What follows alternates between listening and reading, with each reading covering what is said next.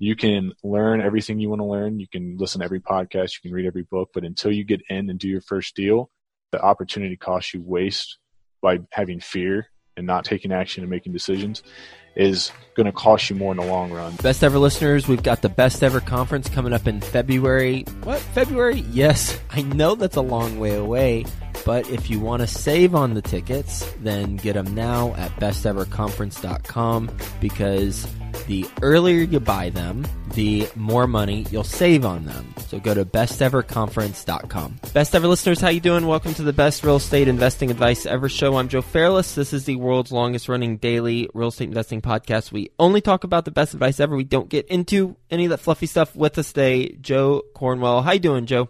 I'm good. How are you? I'm doing well, and nice to have you on the show. A little bit about Joe. He's been a police officer for six years. He currently lives in a suburb of Cincinnati, Ohio. He's a realtor for two years. He's done a live-in flip, and he did that from two thousand twelve to two thousand fifteen. He also owns two rentals, a total of eight units, using the B R R R R method. He plans to start his own brokerage and continue to grow and grow and grow. So with that being said, Joe, you want to give the Best Ever listeners a little bit more about your background and your current focus? Absolutely. So as you said, I'm a buy and hold investor, so my goal is to grow to at least twenty units that I hold personally. And I got into real estate with the uh, live and flip. That's kind of what opened my eyes to the potential of real estate. Prior to that, I wasn't exactly sure what I was going to do investing-wise for retirement. And when I started building real estate units for retirement savings, I kind of realized that this could be more of a wealth-building tool than just a retirement type savings. So that's what initially piqued my interest into it. With that live-in flip, were you married at the time? I was not. You were not. So single guy. So peek behind the curtains, Best Ever listeners. I've known Joe for about, what, three years or so. First thing I did when I moved to Cincinnati was I started a meetup, and Joe has been one of the loyal attendees who comes every month for the last three years. So we've gotten to know each other fairly well. So I will attempt to ask questions that I would ask if I didn't know you. So you were single at the time with the live and flip. And what are the numbers on the flip? Because I know that was the foundation that kind of served for you to build and build and build from where you're at then to now. Right. Yeah, that was definitely the catalyst that opened my eyes to real estate being a wealth building tool. So I purchased a home in Milford, as you said, a suburb of Cincinnati. And my initial purchase, I think, was eighty-seven, which was a pretty good deal even back in twenty twelve when the market was still pretty down. And I put about seventy-five hundred bucks in materials into the house, and I did most of the work myself, which was kind of a learning experience in and of itself doing the rehab. I was fortunate to have a stepfather with a ton of rehab experience, but he's of an age where he can't really do the work, but he was still there to kind of coach me through the process. And through that, I was able to sell it in twenty fifteen for one twenty-five. And I think when I walked away, it was around a forty thousand dollars profit. Obviously, I got my down payment back, and then there was a pretty close to forty in profit as well. Mm-hmm. So you got the profit from that deal, and then what'd you do? I actually used that to purchase my current personal home, which was about three and a half times more expensive, and I was able to put a much more substantial down payment, which would not have been possible without that first live-in flip, and I probably wouldn't have been able to afford my home at the time without those funds being made from the flip. How much did you put in initially? You said seventy-five hundred dollars into materials in that, that first purchase. How much was your down payment? I think on that one, I might have done fifteen percent. I think the total was like thirteen. So I guess all in, I was twenty into it. About twenty thousand. Yep, twenty K all in. Okay. So twenty K all into the first deal. You made forty K on it, and then you rolled that into your personal home. Robert Kiyosaki would slap you on the wrist for that. So th- then what? At that time, this was not intentional. It wasn't some planned out thing. I did not buy the first home with any sort of metrics in mind. I really didn't know anything about real estate investing. It kind of just happened upon it. And I realized on, upon the selling is what really piqued my interest. So this is twenty fifteen, probably actually pretty close to when I met you. And I really piqued my interest into learning more about real estate. And at that time, I had no idea what I wanted to do. Obviously, I was a police officer, as you mentioned. I'd been doing that for about three years at that time. and the income was good. I enjoy my career in law enforcement, but I realized, hey, there's a lot of potential here in real estate if I can figure out what I'm doing and make this not only a retirement tool, but a wealth building tool as well. Mm-hmm. So the money was put into the personal home and we don't see it anymore, correct? Or did you leverage it in some way? Still, yep, it's still. It's in the home. Okay, so that's gone. So then what? So as I started attending your meetups, as you mentioned, this was, I guess, uh, maybe fall of twenty fifteen or so, I really began learning everything I could about real estate.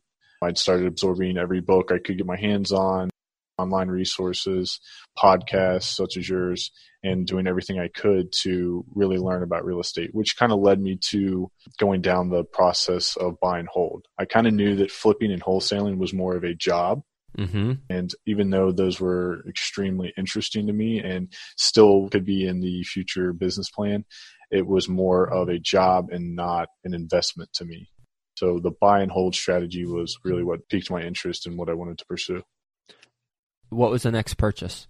So the first actual rental purchase was a duplex in the city of Deer Park, which is where I'm a police officer. So it was kind of part of the plan there to be somewhere I'm physically at most of the time. For my first purchase, I wanted to be very hands-on. I wanted to keep a good eye on my tenants.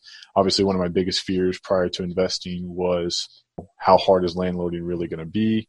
Are my tenants going to trash the place? That kind of thing. So being there physically and obviously being a police officer gave me a little bit of a competitive advantage to managing tenants. What are the numbers? The initial purchase on the duplex was at eighty-nine thousand dollars, which is a pretty good deal, even in that market at the time. The comps were like one forty plus on any duplex sold in the school district for Deer Park. So I put twenty-five percent down, so it was twenty-two thousand two hundred fifty dollars down. I ended up putting a total of thirty-eight thousand dollars into the rehab, so it was a very substantial rehab. This house was about ninety years old when I bought it. thirty-eight thousand dollars, you say? fourteen thousand dollars in materials and twenty-four thousand dollars in labor. That was a total of thirty-eight thousand dollars in renovations, which is basically a rebuild on the interior for both units. Okay. You said it was a good deal based on comps. What about the post-renovation rents? After it was renovated, I was able to get a total of fifteen hundred dollars a month, which was eight hundred fifty dollars for the downstairs, which is a two-bedroom, and then six hundred fifty dollars for the upstairs, which was a one-bedroom apartment. Okay. What were they renting for before the renovations? I believe he was getting five hundred dollars on the upstairs. I'm honestly astonished that the previous owner was able to get five hundred dollars a month because it was in complete disrepair. Half the plumbing didn't work. The bathroom wasn't really usable. It was honestly in horrible condition. So the fact that he was able to get any rent was pretty surprising, but I think it was just an extremely long-term tenant that didn't really complain much and was happy to just have a place to live. So downstairs, I believe, was a family member. So I don't think he was even collecting rent on the downstairs. Okay. And fifteen hundred, you're all in at one hundred twenty-seven thousand. So that is uh, one point one percent. You nailed the one percent rule, but not one point five percent or two. So it doesn't sound like it was a killer deal. It sounds like it was a really solid deal. Is that accurate? Yeah, it was for the rehab. Obviously, the cash on cash was very low. I think it was at like thirteen percent, which is under my metric of what I would want. But for the all-in, the rent ratio was also low. However, when I was able to go for the refi, I was able to pull all of the capital from the renovations back, plus a little bit more of the down payment as well. So the strategy was to do a, a B R R R R type method. And I knew going in that it was going to be a big renovation job. Uh, there's the key. So you, I heard you correctly. You're able to pull back out the twenty-three thousand dollars down payment and the thirty-eight thousand dollars out of pocket costs. Not all of it. So Not all of it. I was able to get back forty-one thousand dollars, and that included the closing costs for the refinance. So forty-one thousand dollars total cash back, and I was all in on the renovation for thirty-eight thousand dollars. So let's say nineteen thousand dollars is what I still have into the... Yeah, you got back sixty-seven percent from all-in money. You got back sixty-seven percent of what you put in initially. And the property cash flows? Yeah, so I'm still cash flowing with the new loan at about four hundred dollars a month. That's on a twenty-year amortization. So obviously those are good for the short-term loan. And my cash on cash went up to twenty-two percent, which I was very happy with. So that's above my goal, which is twenty. The thirty-eight thousand and the twenty-three thousand, that just come from the piggy bank from your W two job? Right. So a little bit of savings from my W two. And one of the reasons why I ended up getting my real estate license that you mentioned before was not only to learn more of the business from the inside, but predominantly so I could take my commissions. I don't need that money to live on to pay my bills because obviously I do have another full-time job. However, I wanted to accelerate my savings by having the commissions coming in from another income source. So that's why I pursued the real estate license. So not only am I able to help other clients who are doing the same things that I'm doing, but I'm able to make extra income to accelerate my buy and hold strategy. Mm-hmm. Then you've got the money back out. What'd you say? It was forty? How much? Yeah, forty-one was what I cleared after. forty thousand is what you cleared. Put in sixty-one total and you got forty-one K back. So you're into the property for twenty thousand dollars. You've got a cash flowing property, and now what'd you do? So I took that refinance, and I knew roughly what I was going to have back as far as the cash out, and I started looking for another property. And I was able to find a six-family property, which is also just outside of Cincinnati and in a good neighborhood. I was able to take that forty-one thousand dollars that I got from the cash out with another ten thousand dollars in savings from the real estate commissions and put that down on a six family, which is obviously increased my cash flow substantially in addition to the four hundred that I'm getting on the duplex. And what are the numbers on the six family? As it were purchased currently, and I actually just closed on this last week. Congrats, by the way. At purchase, the rents are three thousand fifty dollars. So that's five units at five hundred dollars and one unit at five hundred fifty dollars. My plan for the property and what I'm already implementing is to get all of the total rents to six hundred dollars each, which would be thirty-six hundred dollars a month, plus coin laundry, which is roughly seventy-five to one hundred dollars a month. So that is the plan. It should take about twelve months.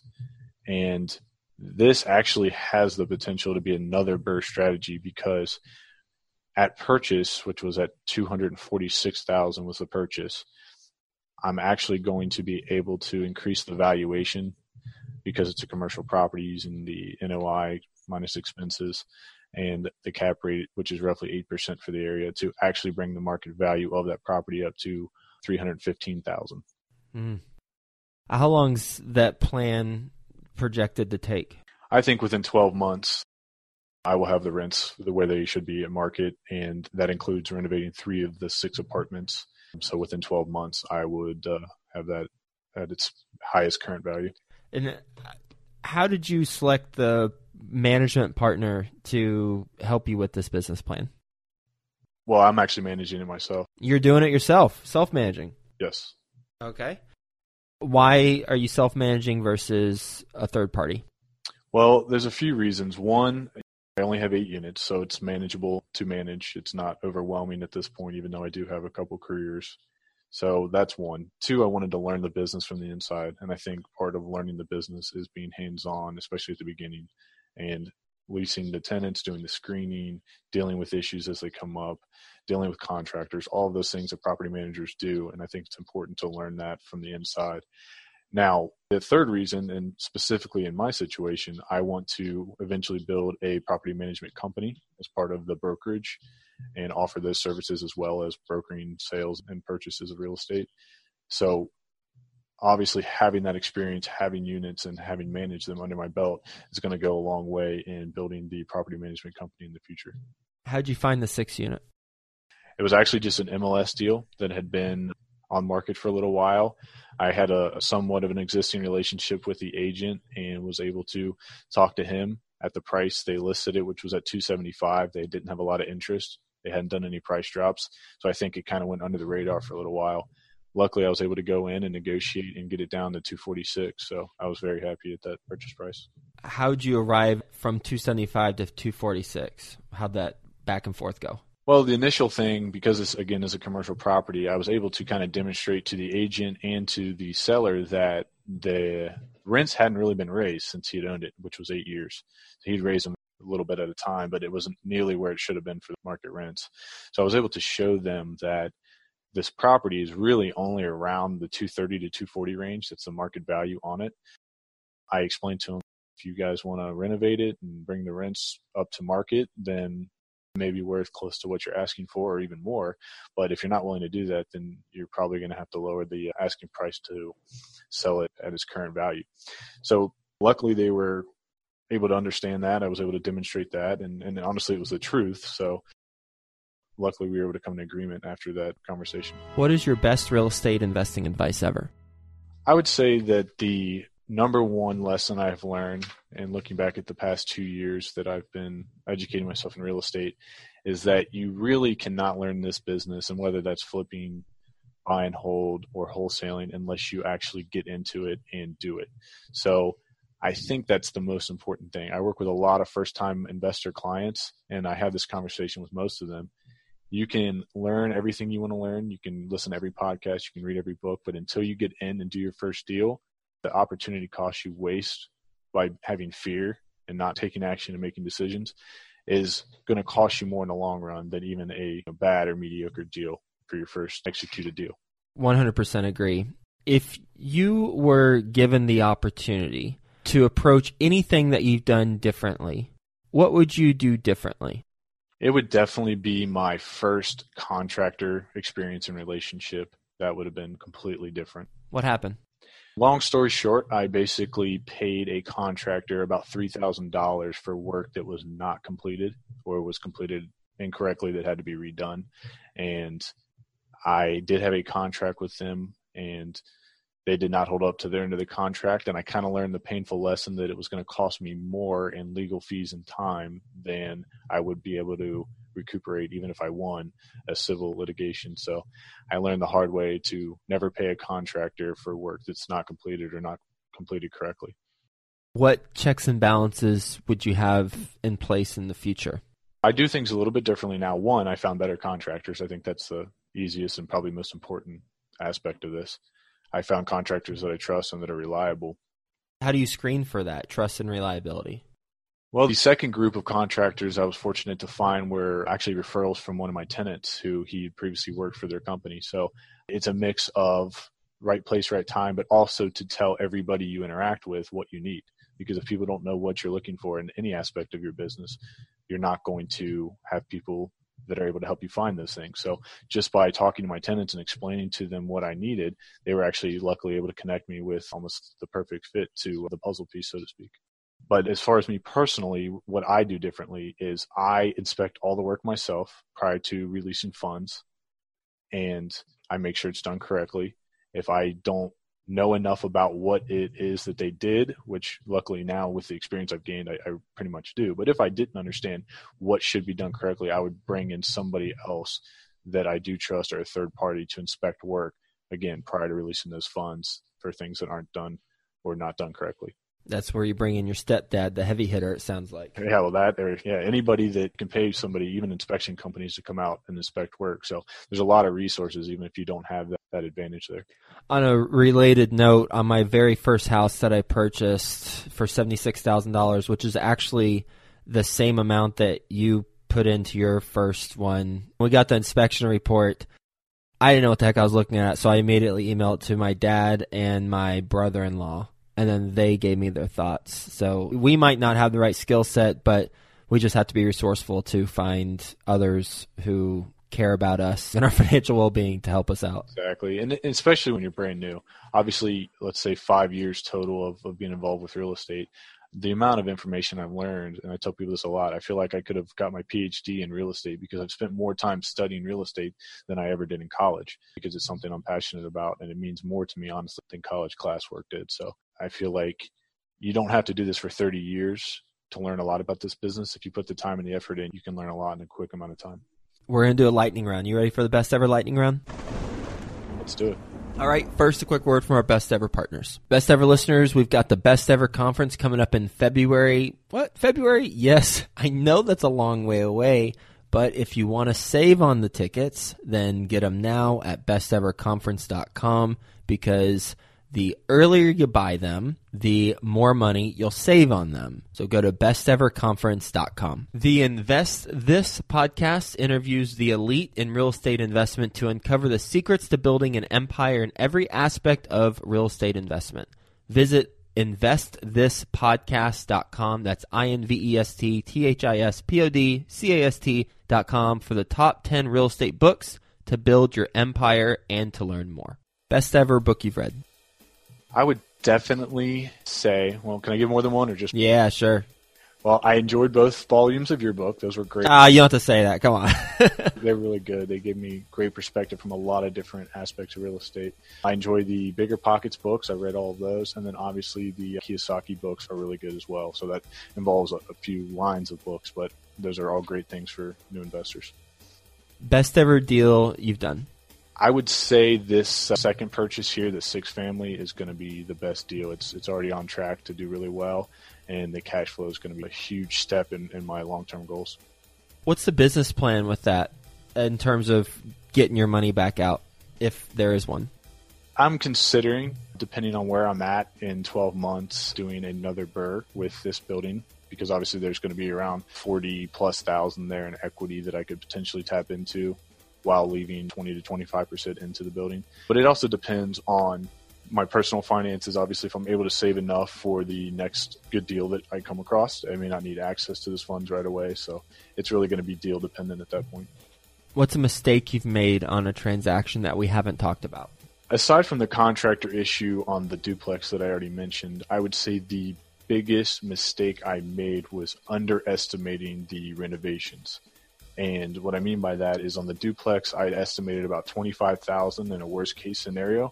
And I quickly learned that when you start tearing walls off and basically gutting a building, especially a ninety year old building, there is substantial risk for other issues. So I found knob and tube wiring. I found additional structural damage from termites, and obviously electrical and structural costs added up very quickly, which ended up being almost fifteen thousand dollars over my initial budget. Best ever way you'd like to give back? I really enjoy giving back to the police and fire communities. So one of the aspects of my business is offering as discounted real estate services I'm allowed to. And I think that police and fire and those tight-knit communities have a hard time trusting other people. Obviously, there's a lot of reasons for that, but having a real estate professional that they can trust and is also going to give them the best financial break they can is one of the aspects of my business that I enjoy doing. And how can the best ever listeners get in touch with you? I would say the best way is to email me, and my current email is J Cornwell, so that's J C O R N W E L L at Sipsycline, that's S I B C Y C L I N E dot com. And if you need any real estate services in the Cincinnati market, I'd be happy to help. Sweet. Well, Joe, thank you for being on the show and catching up with us and talking to us about how you got started and grown from the live-in flip to now eight units and recently including that six-unit property. And then the numbers. I love getting into the details of the numbers and how you approach each transaction. And as we're going through it, it's clear that it's just building and building and building.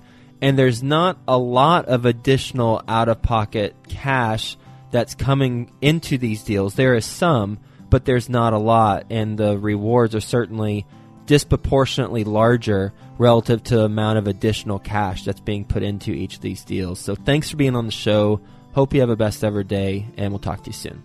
I appreciate it. Thank you. The Invest This podcast interviews the elite in real estate investment to uncover the secrets to building an empire in every aspect of real estate investment. Visit invest this podcast dot com. That's I N V E S T T H I S P O D C A S T dot com for the top ten real estate books to build your empire and to learn more.